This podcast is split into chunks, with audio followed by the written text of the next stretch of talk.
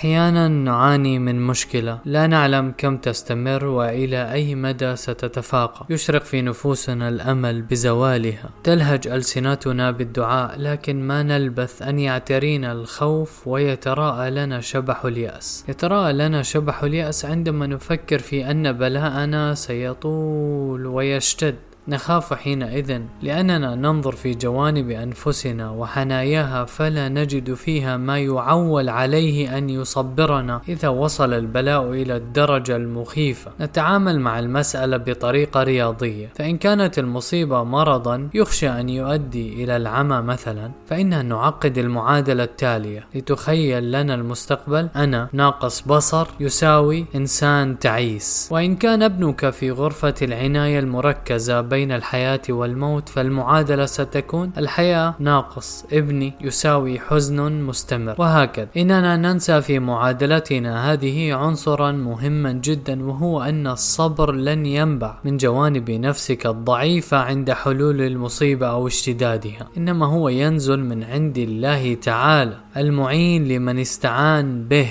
اختلف العلماء في اعتبار المعين من أسماء الله لكنه بلا شك من صفات الله. اذا فالصبر ينزل من عند ربنا المعين تماما كما ينزل النصر. ينزل الصبر من عند الله لينصرك في معركتك ضد اليأس والحزن. إن ينصركم الله فلا غالب لكم. لاحظ كما أن الله تعالى قال وما النصر إلا من عند الله وقال أيضا واصبر وما صبرك إلا بالله فتركيب الآيتين متشابه إنها حقيقة مهمة جدا. الصبر ينزل من عند الله وكذلك الأمان والسكينة والشواهد لذلك كثيرة كقوله تعالى ثم أنزل عليكم من بعد الغم أمنة. وقوله أيضا فأنزل السكينة عليهم. وقوله تعالى حكاية عن السحرة الذين آمنوا بموسى عليه السلام وهم على وشك أن تقطع أيديهم وأرجلهم من خلاف ويصلبوا ربنا أفرغ علينا صبرا وتوفنا مسلمين. تصور دلوا يفرغ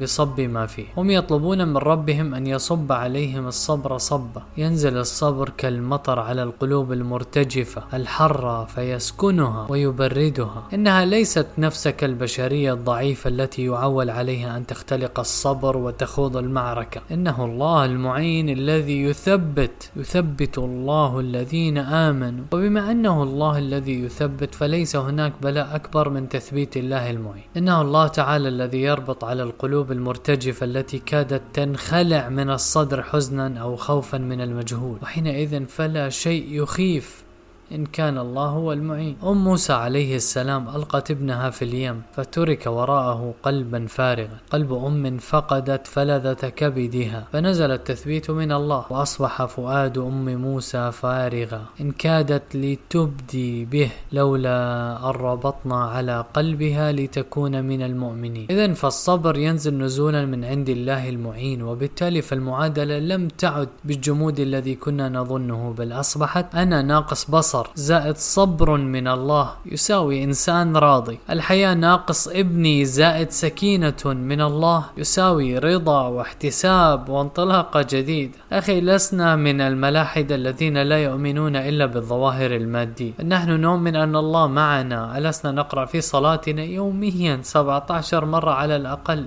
إياك نعبد وإياك نستعين. الخطر ببالك وأنت مبتلي أن تتأمل هذه الآية عند قراءتها. وتتصور قوتك وأنت تستمد العون من الله تعالى أمام البلاء لا تقل لن أصبر بل إن استعنت بالله أعانك. انظر إلى قوله قال رب احكم بالحق وربنا الرحمن المستعان على ما تصفون. وإلى ما حكاه عن يعقوب عليه السلام أنه قال والله المستعان على ما تصفون. وقال النبي صلى الله عليه وسلم أيضا وإذا استعنت فاستعن بالله لا تقل لن أصبر. لا بلاء أكبر من إعانة المعين إن استعنت به بالصدق تذكر أهل الأخدود وسحرة فرعون وماشطة ابنته كيف نزل عليهم صبر عظيم مقابل بلائهم الشديد بمجرد أن خالط الإيمان قلوبهم فطابت نفوسهم بالتضحية في سبيل الله مع أنهم عاشوا حياتهم قبل ذلك مشركين. الذي صبرهم قادر على أن يصبرك إذا لجأت إليه لا تقل لن أصبر. كل ما عليك فعله أن تستعين بربك الرحمن الرحيم. قال نبينا عليه الصلاة والسلام في الحديث ومن ومن يتصبر يصبره الله. لا تقل لن أصبر بل إن استعنت بالله فسينزل عليك الصبر. بالمقدار المناسب ليطمئن قلبك مهما كان حجم البلاء. قال الله ما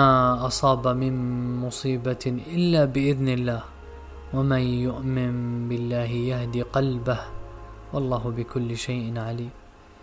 أن يهدي قلبه للخير والصبر والرضا عند المصيبة. لا تقل لن أصبر؟ بل انظر إلى هذا الحديث العظيم الذي يلخص محطتنا هذه. قال رسول الله عليه الصلاة والسلام إن المعونة تأتي من الله على قدر المؤونة وإن الصبر يأتي من الله على قدر المصيبة. لاحظ ألفاظ الحديث إن المعونة تأتي من الله على قدر المؤونة أي على قدر التكليف وإن الصبر يأتي من الله على قدر المصيبة. الصبر يأتي من الله المعين ليس من جوانب نفسك الضعيفة بل من الله وبأي مقدار؟ على قدر المصيبة أي بالمقدار المناسب. الناس كل ما عليك فعله وأن تتبرأ من حولك وقوتك وتوقن أنه ما لك إلا الله فتستعين بالمعين وتصلح علاقتك به تعالى لتكسب معيته. وحينئذ فلا بلاء أكبر من إعانة الله المعين.